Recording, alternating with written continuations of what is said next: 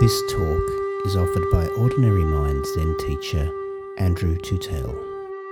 Andrew is an Australian Dharma heir of Barry Magid and is dedicated to extending Barry's vision of a psychologically minded Zen practice adapted to the needs of students practicing in the context of their everyday lives. Find out more at ordinarymind.com.au. Andrew's Zen teachings are made possible by donations from people like you. So um, last, last fortnight we had a, a, a one day or an extra extended period of sitting and discussion. And um, I presented a talk called Beyond Secularism Revisioning Religious or Spiritual Life for the Challenges of the 21st Century. And then we had a discussion about that in the morning. Um, it, it wasn't meant to be a radical departure from Oz Zen, um, but um, it did raise a lot of questions and concerns for some members of the Sangha who were present. And uh, so I'm hoping to today to be able to address any of those concerns, um, bearing in mind that confusion and doubt are always part of the Zen path in terms of uh, how that sits with the awakening of faith. And uh, so it's okay to experience doubt and confusion. I've certainly been there many times myself. And it's always a work in progress and an ongoing journey to figure out what all this means for us on a personal level.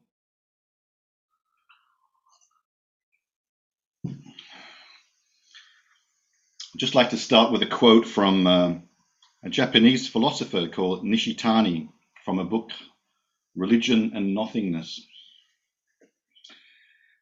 The fundamental meaning of religion, what religion is, is not to be conceived of in terms of an understanding of what it has been. Our reflections take place at the borderline, where understanding of what has been constantly turns into an investigation of what ought to be. And conversely, where the conception of what ought to be never ceases to be a clarification of what has been. So, in a sense, last fortnight was an invitation to expand on the uh, the kind of vision we set out in the Ozway Oz Zen study program, the Oz Zen Way, back in February, and uh, just add a little bit more depth to the religious dimension of our practice, and uh, just to invite you all into what that means to you on a personal level and also on a sangha or organizational level. Um, so I'd like to, to, give a little bit more background to that um, and uh, today, and um, that will be on you know developing my or our understanding of how Buddhism has been evolving in the West to begin with, and how I, I see Zen as being part of what I call a fourth way. Uh, to quote from our study program back in February, the Zen Way is an attempt to do a preliminary sketch of how we fit into the larger pantheon of global Buddhism, and then how we fit into Western Buddhism, and what kind of Western Buddhist project are we cultivating? And to become more conscious and intentional about this, to reflect upon this. Secondly, today I want to say something about Soto Zen priests and the Jukai ceremony. Then I want to illustrate the difference between no gain and for gain as applied to ritual. Some um, uh, it's important for us to try and get an understanding of ritual and how that fits into our zazen practice of no gain. And you can interpret no gain also as non separation or non duality. So, what does religious practice mean from the perspective of non duality, non separation?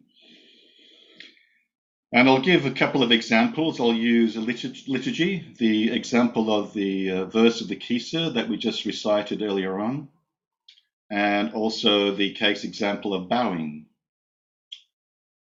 Uh, finally, I want to conclude with describing Oz Zen as a broad church an expression which comes from my previous engagement with the Anglican Church many years ago.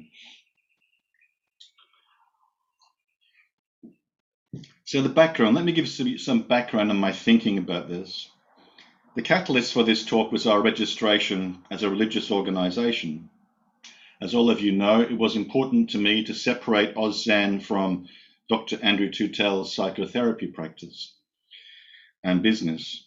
And, uh, and now we've managed to do that, and with with um, very generous donations, AusZen now has its own insurance policy and cover. If we hadn't have done that, I was finding the boundaries were getting too blurred between my psychotherapy practice and, and, and the Zen practice. So that was a really important step in in creating uh, AusZen as a separate identity to my business. So that leads to the next important point. In my previous talk, I, I stated there are basically three ways in which Buddhism has evolved and adapted to Western culture. Actually, on reflection, I think there's actually four ways, and I'm going to call the AusZen way the fourth way. So I'll just go through the first other three ways to begin with. So the, the first way in which Buddhism has come to the West is what you might call traditional religious Buddhism. Um, Thai and Burmese monastics uh, living in Western countries have established monasteries. Tibetan monks have established monasteries. And, and um, also in the United States of America, there are some Zen monasteries as well that have been established. And we could say that these, this particular adaptation of religious Buddhism to the West is a kind of um, maintains a traditional connection to monastic Buddhism and uh, some and also maintains a hierarchy between monks and the laity.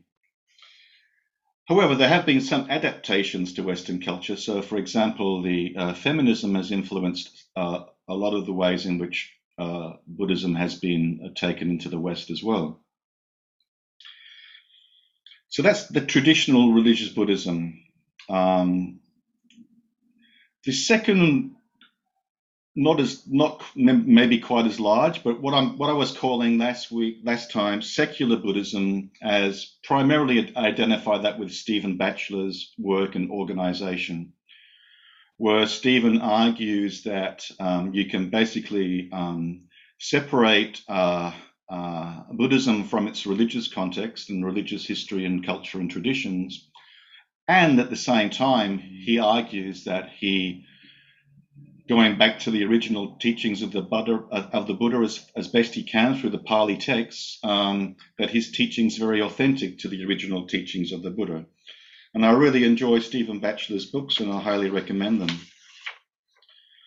The other main way that uh, Buddhism has come into the West is through what we might call secular mindfulness. And as we talked about last time, secular mindfulness totally divests uh, mindfulness practice from its uh, Buddhist tradition and culture. Um, and that's understandable. Um, you wouldn't be able to bring um, mindfulness into schools and other secular institutions if that wasn't the case. I would also include within that secular movement um, independent spiritual teachers, which many of you are familiar with, some of who identify with the tradition and others who don't. To just give a few names that many of you might have know of, um,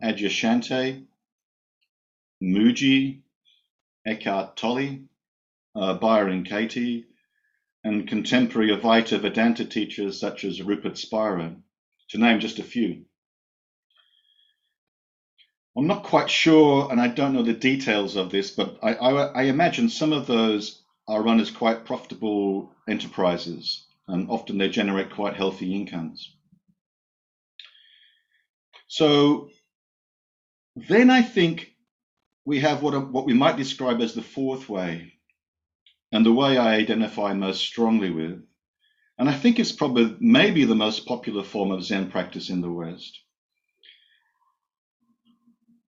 And I would describe it really as a post monastic practice paradigm, um, while maintaining its identification as Buddhist religious practice. But it's also inclusive of practitioners who don't necessarily describe themselves or identify themselves as Buddhists, but see themselves as fellow travelers or spiritual friends. These practitioners are also crucial to maintaining our Sangha. I would place most of the ordinary mind Zen teachers in this category, the fourth way category, but maybe not all of them. I'm not sure. I would also place the Sambo Zen lineage or the Diamond Sangha lineage in this category.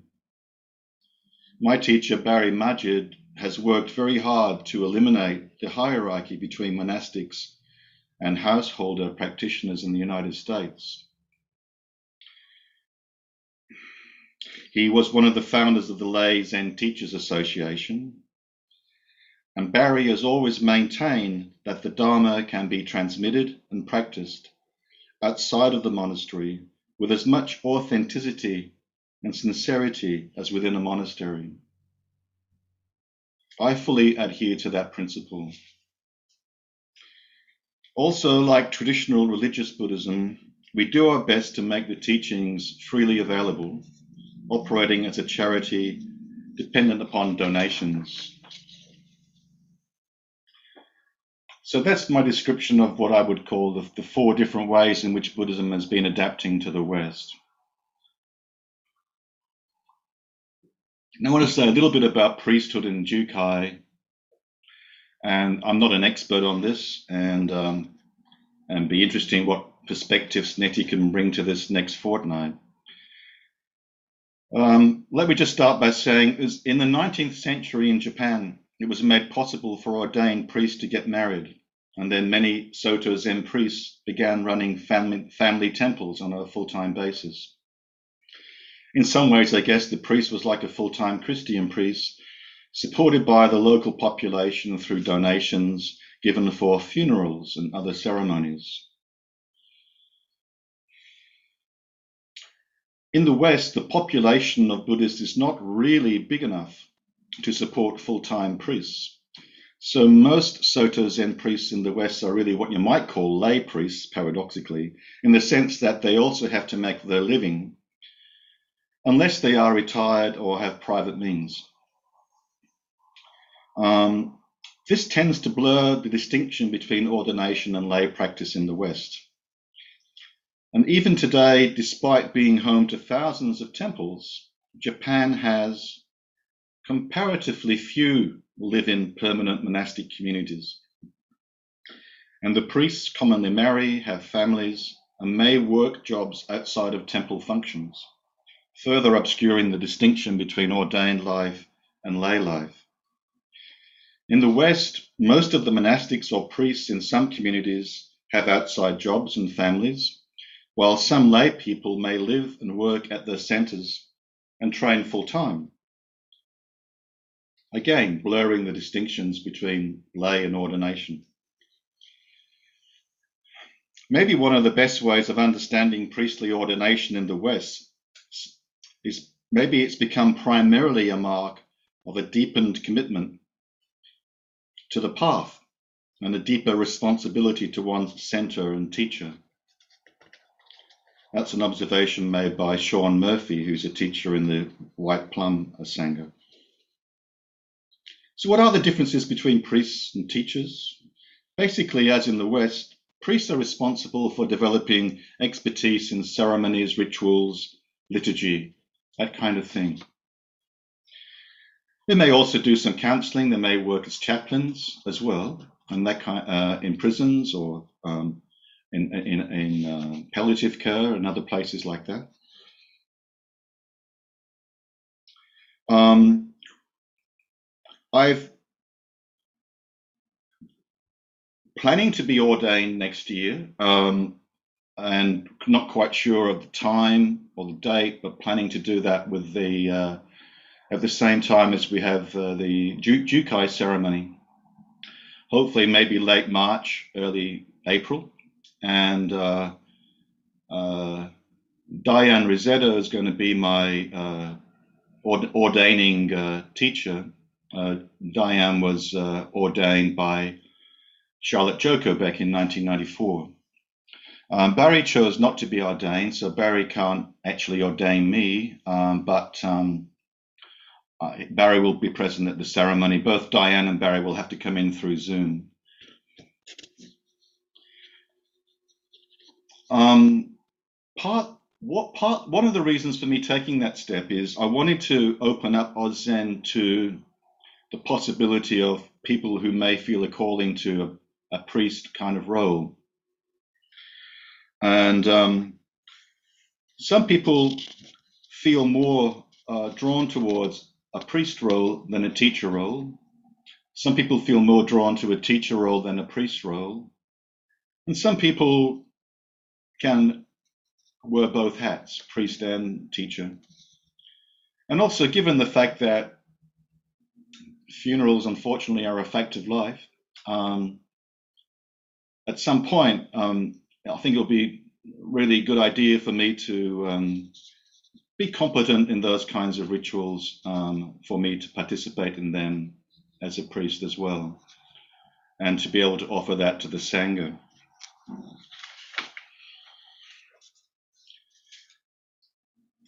I guess a lot of this also arose for me because of the um, the move to do the precepts this year. It's the first time as a teacher I've been involved in a precepts group, and it's going to be the first time as a teacher I will be the preceptor for the Jukai ceremonies. And uh, that led to a great deal of reflection on that and what that meant to me and to others. And um, you know, I think fundamentally Jukai is really it's the the rite of passage into taking on the identity of a Buddhist practitioner. Um, and uh, one of the uh, nice things about that is uh, uh, in, in, in, many, many Zen centers, it's traditional to take on a Dharma name or a Buddhist name. And um, um, that was something that um, my teacher Barry Magid dropped. But I've had discussions with Barry, and he's happy for me to be able to offer that to people too. So when we move into Jukai next year, I'd like to give that as an option to people. You can either be given back your name that you currently have, on your birth certificate, or we might be able to come up with a Buddhist name for you. And um, there are some beautiful Buddhist names, and uh, and I think um, um, they have a lovely kind of uh, way of connecting with our with our country, with the environment, with our mountains and rivers, and uh, and also more abstract qualities uh, such as wisdom and completeness and so forth. And uh, they, they're, they're, they're, the Buddhist kinds of names that um, you'll come across are things like um, uh, Daimon Konin. Uh, so Diamond and Konin are, are, four different names. That means great fullness, broad patience, or Daiken Ino, great mirror, prajna ability. I'm not quite, I mean, Mushin is a name that uh, was in one of Joko Beck's parables. Um, I'm not quite sure. That there's the mu and there's the shin. Shin usually is something to do with heart, mind, but these these these words can vary according to the intonation. Uh, our Sangha member Larry knows more about Japanese language than me, and he could he could explain that to us uh, in in another way later on. Um, and of course, the importance of Jukai is taking refuge, taking refuge in Buddha, Dharma, and Sangha. We've had quite a few discussions about that. These are all ritualized performances or, or, or enactments and I want to I want to make a distinction between a no gain zazen, which is what we practice, and no gain rituals, because I think they're they're a continuation. In a sense, we could call it making the invisible visible. Rituals are making the invisible visible. That's a quote from John Daido Loori. Um, so um, it, no gain is we've talked about this quite a bit. It's the idea of meditation practice not being a means to an end. It's not something that uh, we're not trying to become Buddhas. We are expressing and realizing the Buddha that we already are.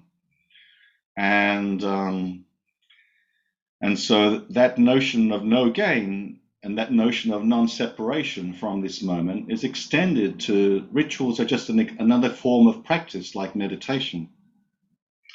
So let's so let's take liturgy. Um, in Zen Buddhism, most Zen centers have a formal liturgy book, and services are held on a regular basis. This is one aspect of how daily practice of Zen ritual brings the sacred to life. So let's use the example of the verse of the Kisa or the robe chant. When Dogen Zenji went to China as a young man and began to practice at the Tiantong Monastery in 1223, he found that in the monks' hall, the monks rested the folded okesas, okesas being the formal term for kesa or monk's robe, atop their heads with veneration and chanted the verse of the kesa after every morning zazen, every day. There's a lovely book by uh, a Zen teacher called Shohaku Okumura called Living by Vow. And this is a quote about Dogen's experience of that as a young man. This is a quote from one of Dogen's chapters in the Shobo Genzo.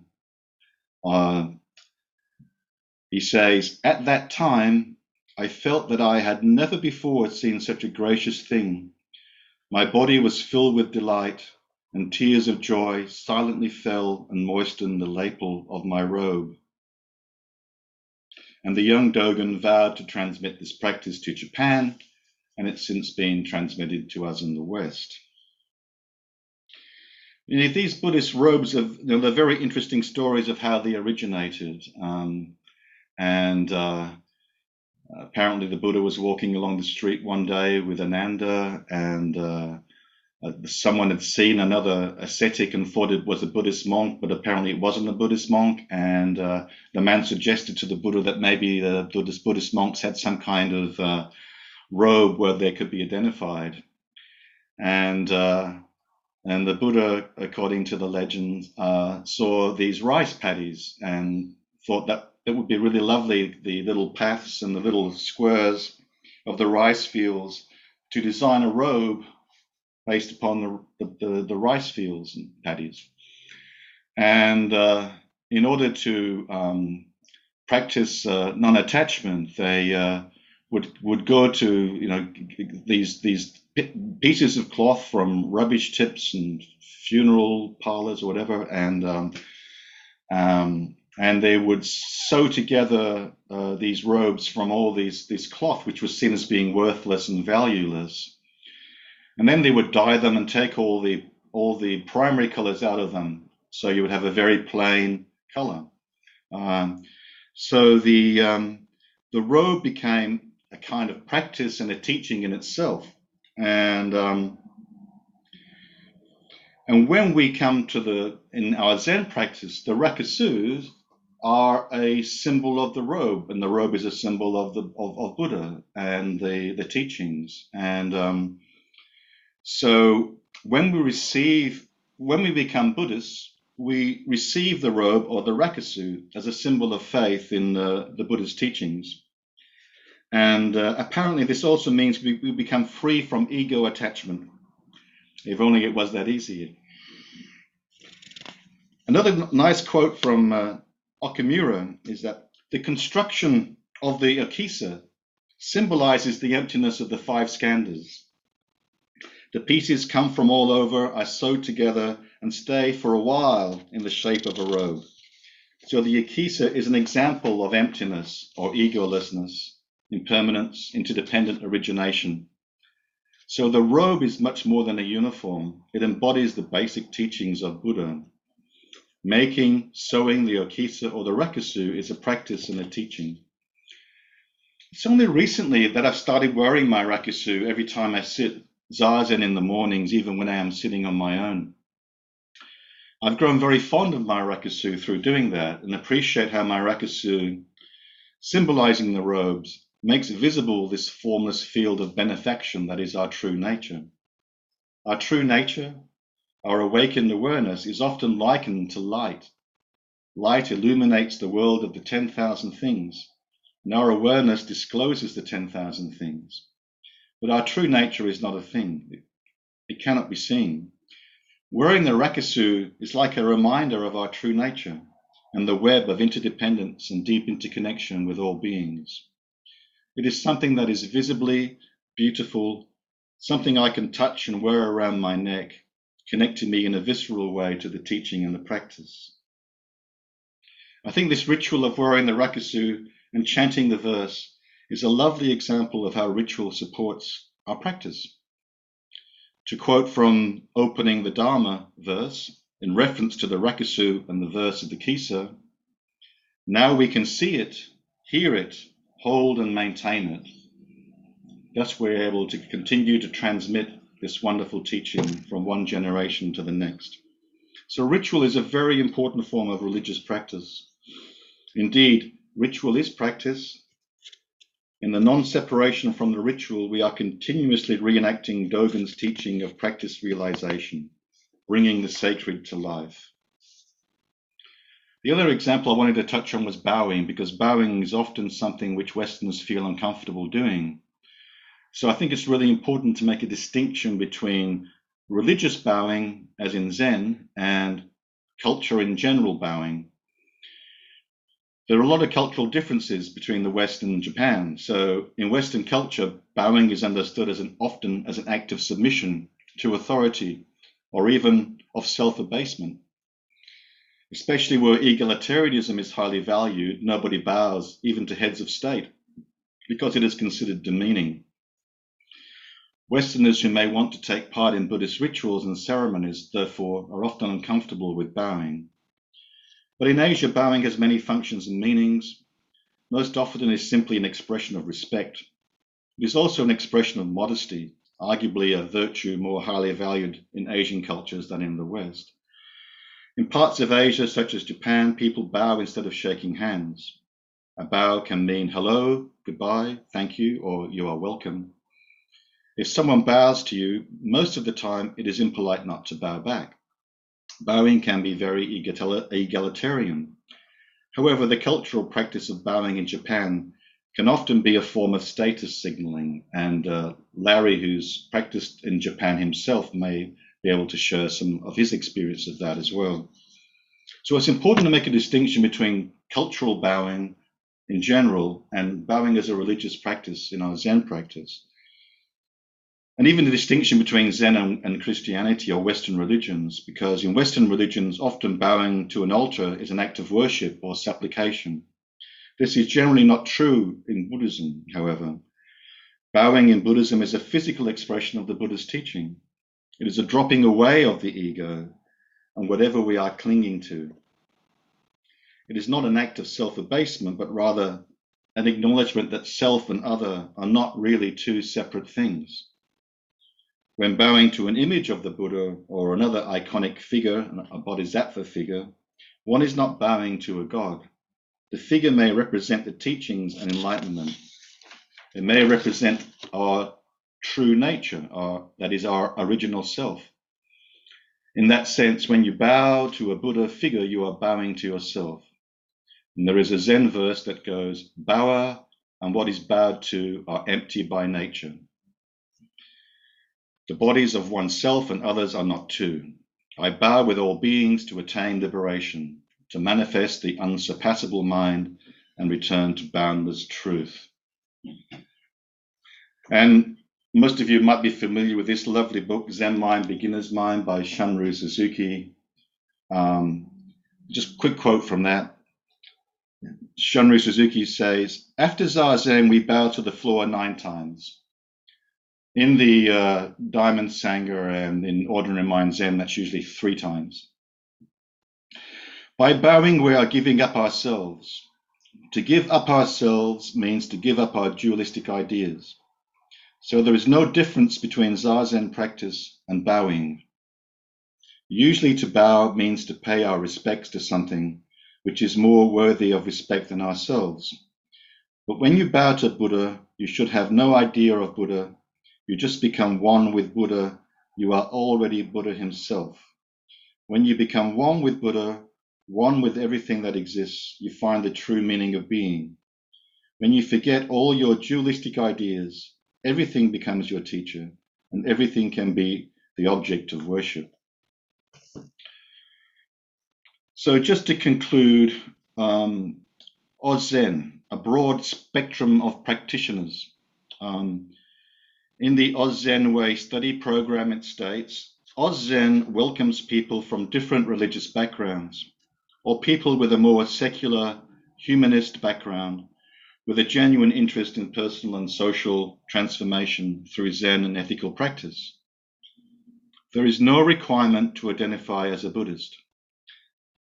However, the Ordinary Mind Zen school is nonetheless grounded within the larger Soto Zen Buddhist tradition, and of course, Soto Zen is grounded in the larger tradition of Buddhism.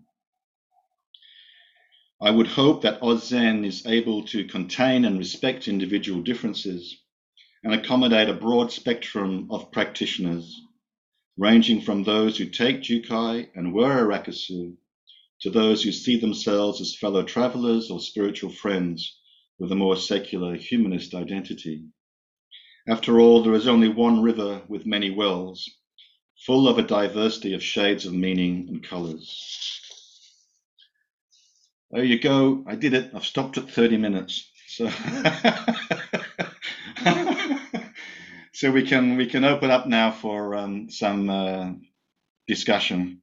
We've got um, half an hour, so feel free to ask any questions you like or share anything you want to share from your own experience. Be very grateful. And if it's okay, we'll just keep the recording going if that's okay. So, David, do you want to go first?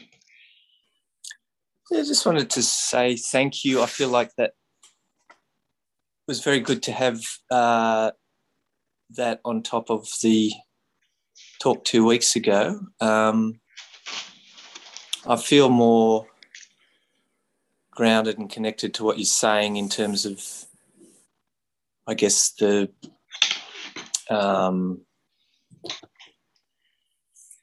precepts of um, Zen, and there is sort of things set out about how we we are all uh, may engage with this.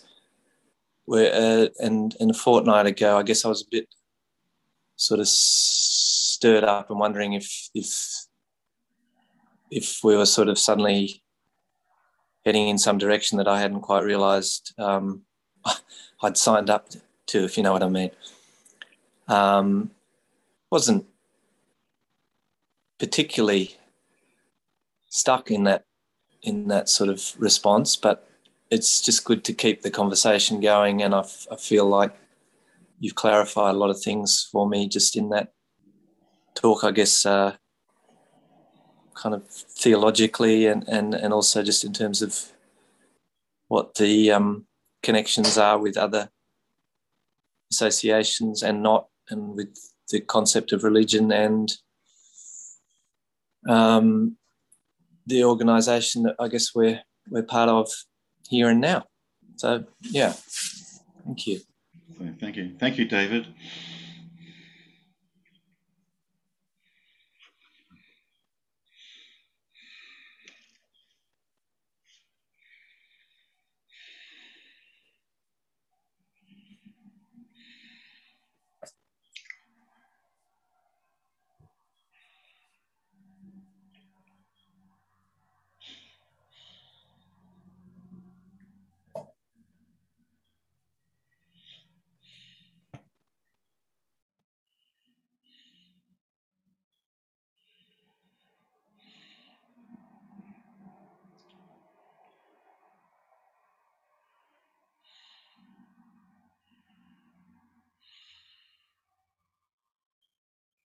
So, how are you all sitting with this at the moment?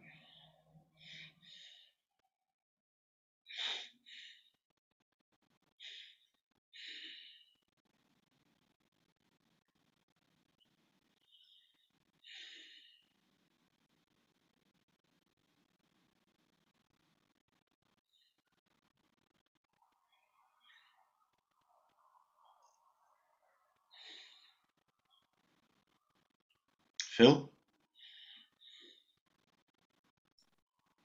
Thought I'd uh, break the uncomfortable silence. Um, Andrew, I think it's really good that you've explained um, a lot of your thinking behind this in the last couple of weeks. Um, probably, probably something I've been thinking a little bit about was that when we were able to meet as a Sangha face to face over the last few years, we I feel like we tried a number of different um, practices in terms of chanting and ritual. Uh, and I, I kind of got the feeling at times that you were you were testing things out with us in a way because you were introducing new things.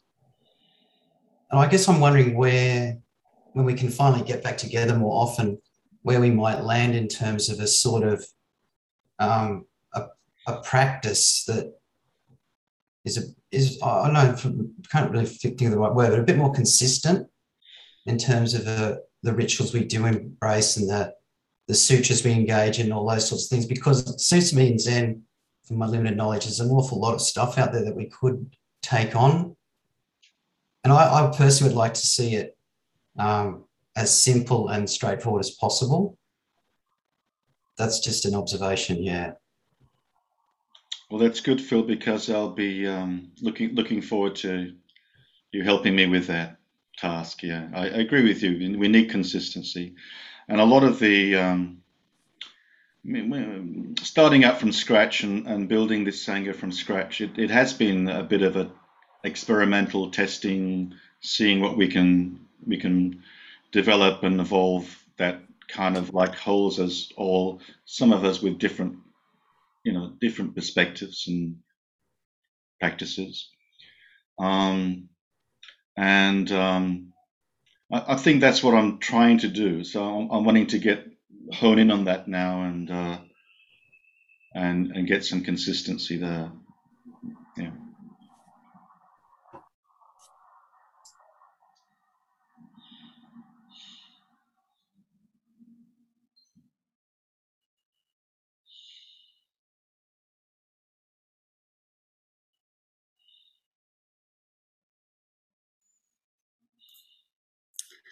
Um, I found it beneficial to get a clarification of the different paths or the different the four different ways.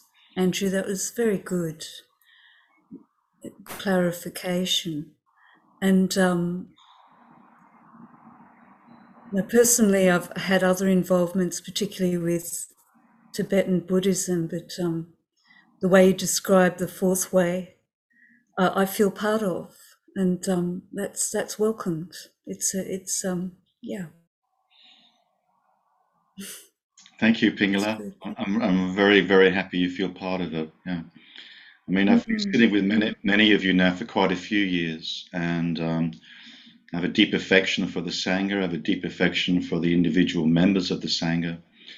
And uh, it's been amazing that we've managed to keep this going over the last couple of years as well. I've been very grateful for your all of your participation in, in keeping it going in these uh, in these times where a lot of meetings are being held on Zoom.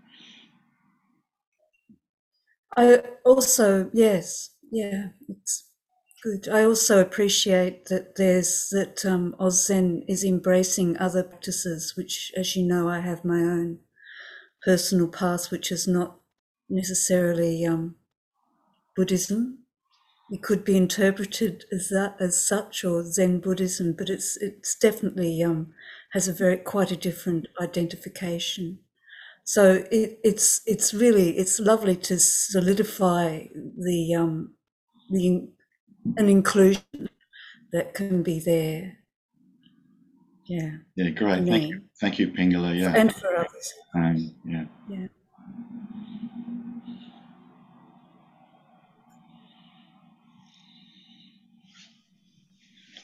Michael?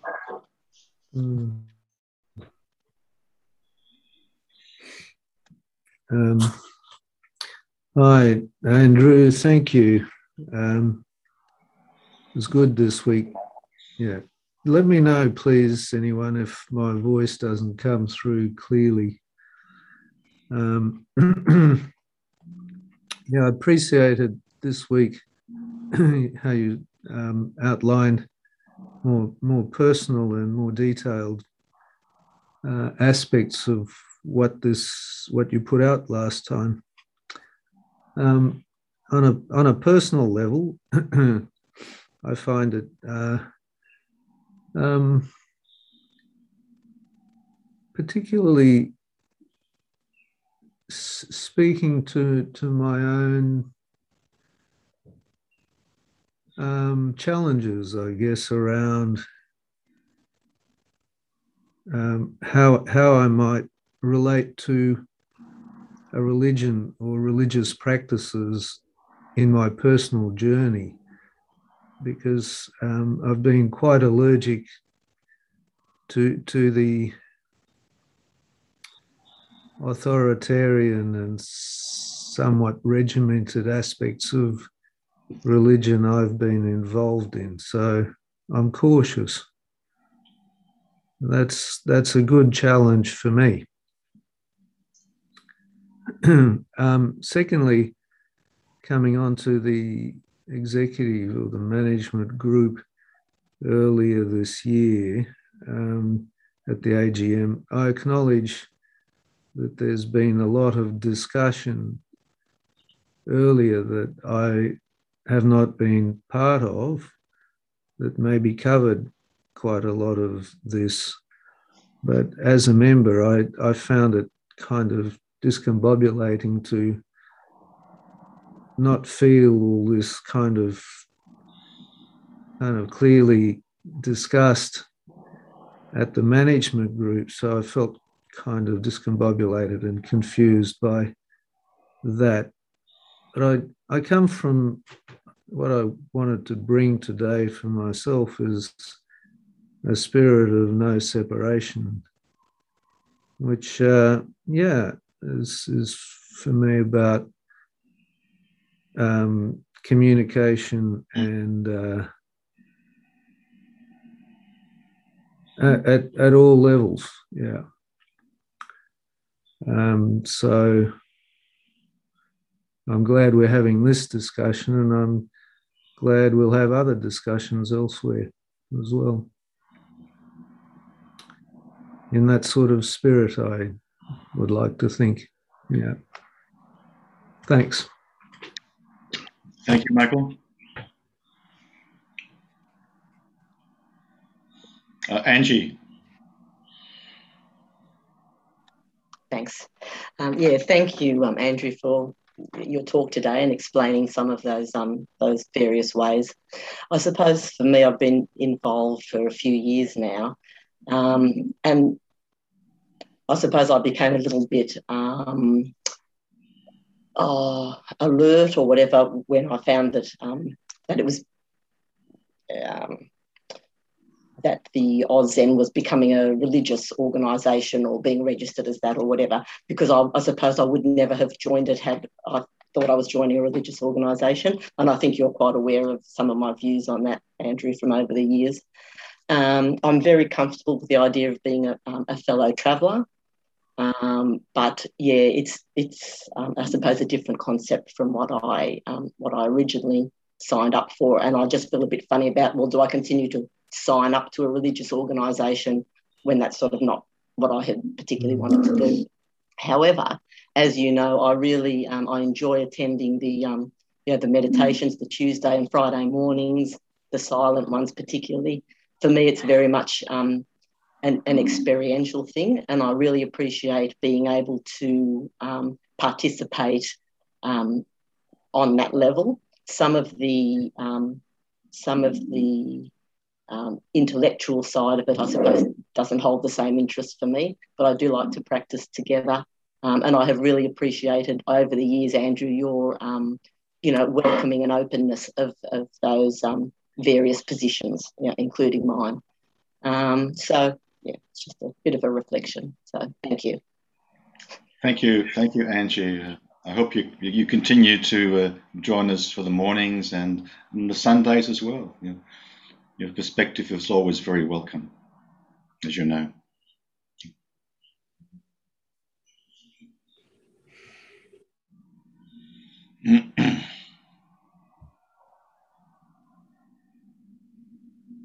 uh, Jill, Jill from Marsden.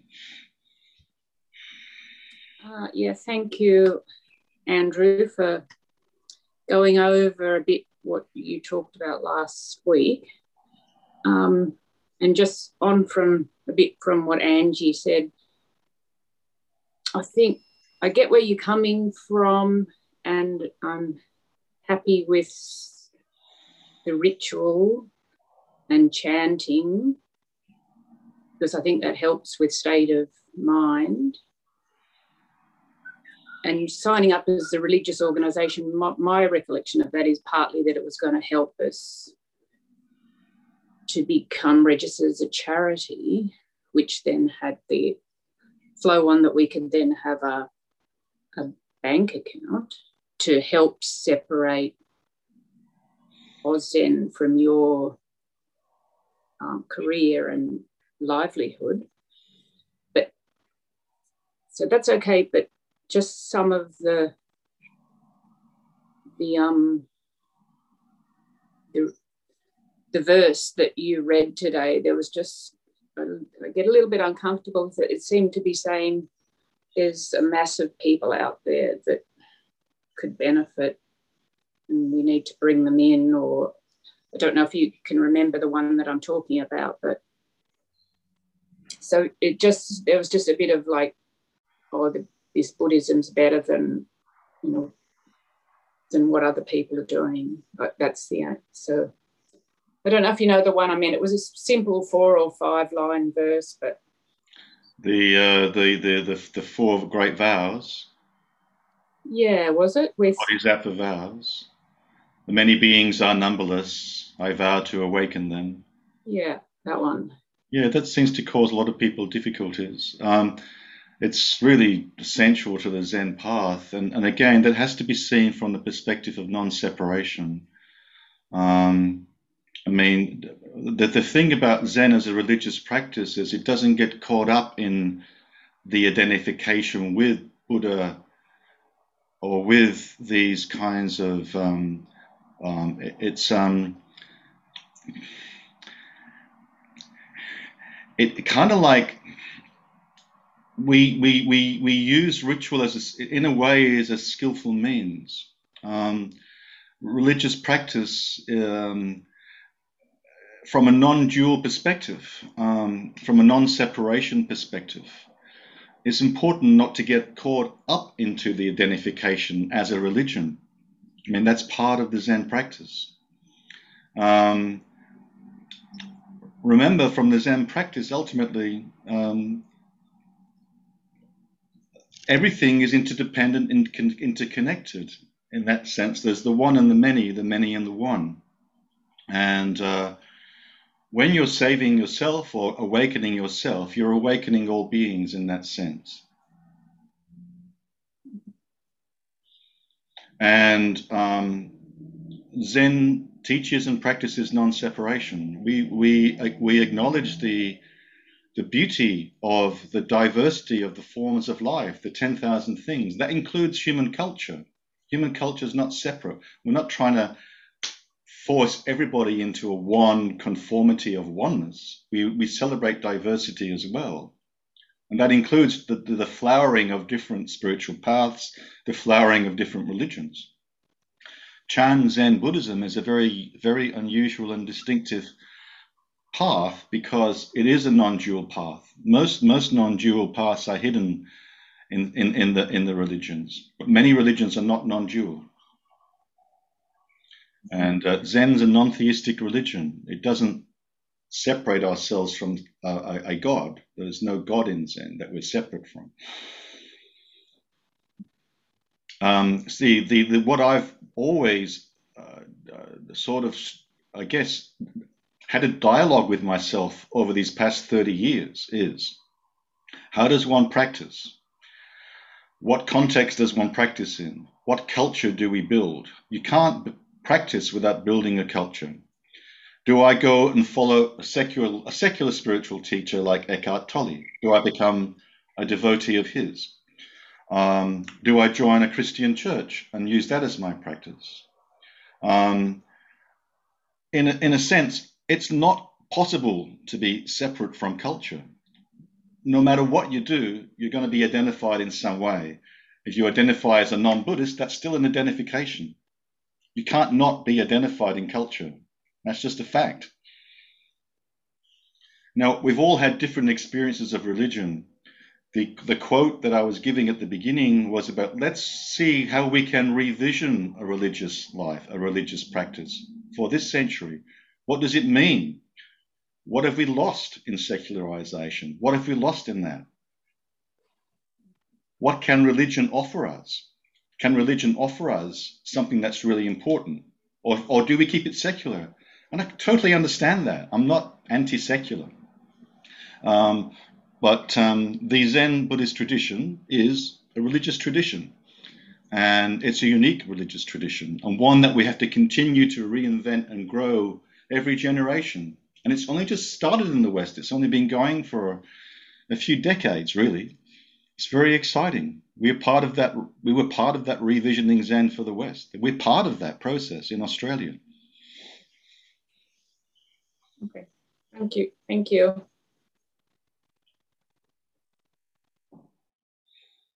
Well, Larry. Unmute. Yeah. Um, I think part of, I mean, major part of the issue is that word religion and all its loaded connotations in the West with with Christianity and um, that belief in God or, theism, um, and that scares a lot of people. You know, we've got statues and things, and it's. I know that's not what it's about, but that that's a scary idea. You end up in a cult with with um, which is what we're not trying to do. But um, I tend to not use the word religion when I'm talking about Buddhism, um, and and just talk about a path or a road, but tend to avoid the word religion. I understand why we've done it in terms of the registration, and yes, I get that. But that's that's my personal preference to talk about a path rather than talk about it as a religion. And I'm the traditionalist. okay, perhaps we got something to learn from that very wise observation, Larry. Thank you.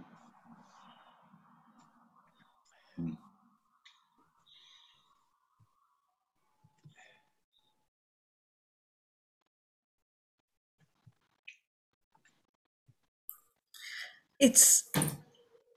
I find it interesting that um, that Buddhism or Zen Buddhism or Zen will will encompass, say, a religious point of view of a Christian or of a Druid or of whatever, um, a, a pagan even, whereas what would you I, I, forget the terms that you use the first path perhaps would not embrace those beliefs or you're just breaking little practices. Bit. Yeah. And that that I see as an interest. Uh, yeah. I have to wait. Yeah, I mean, one of the characters. Did you get any of that? You, you, yeah, you were breaking up a little bit, but like, um, I mean, in the Sanbo Zen tradition, the Diamond Sangha tradition, um, Koun Yamada, one of the Japanese teachers, had a lot of um, Catholic uh, priests uh, went along to the Zen uh, and a number of Catholic priests have actually been transmitted through the Zen lineage, um, which is interesting. Uh, yeah. So, I mean, one could, I, I, would imagine, if that's the case, then uh, one could be uh, practicing Druid and also have transmission through the Zen lineage. Um, yeah. hmm. I mean, I mean, so Zen doesn't get caught up in those kinds of identities. No, this is the difference. I think, and as as has already been noted, is that it's not separative. So it, it encompasses all. I find that um, the Zen practices and and philosophies and learnings are very much embraced in a Druid path. Yeah, but we have a and, and vice versa. Yeah, yeah. But the Zen tradition is and the Buddhist tradition wonderful tradition going back many hundreds of years with a wonderful mm. culture and a wonderful tradition. Why would we throw all that away? Mm. Mm. It's not possible to start from scratch. Yeah. You have to start from some tradition. Well, it's relating to a tradition, it's relating to past practice. Yeah. To, to gain those learnings. Yeah. Yes. And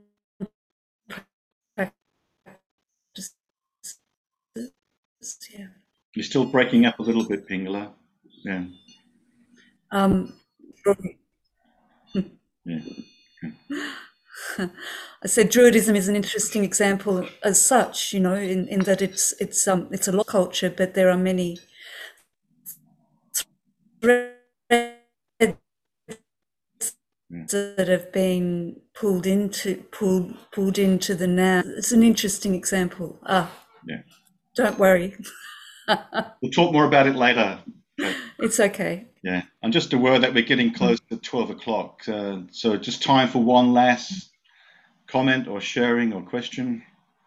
And uh, we have to have a, we're having an informal committee meeting at 12 o'clock. Yeah.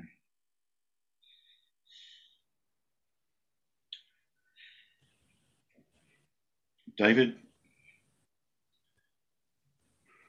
little bit of a sidetrack with what you just said, but just to help clarify things for me, and I know this would probably be on the website, but um, who who who is who comprises the committee? Just to get an idea of the organisational side of the. Well, ra- raise your hands if you're on the committee. And then the, there's Nita, who's not here. And uh, uh, is there anyone else who's not here? There's uh, Beck, Michael, Larry. I think it's everybody apart from because Jill's on the committee as well. Jill, both Jills are on the committee. Yeah, I think it's just Nita not here. Hmm, thanks. Hmm. And then Kate used to be on the committee. Time's gone past.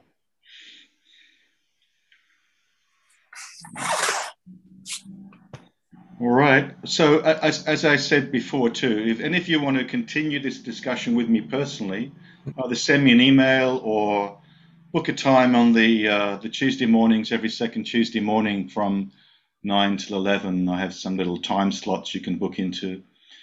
If there's any of these issues you want to continue discussing with me, either way is fine. Emails or book an interview. Hmm. Hmm.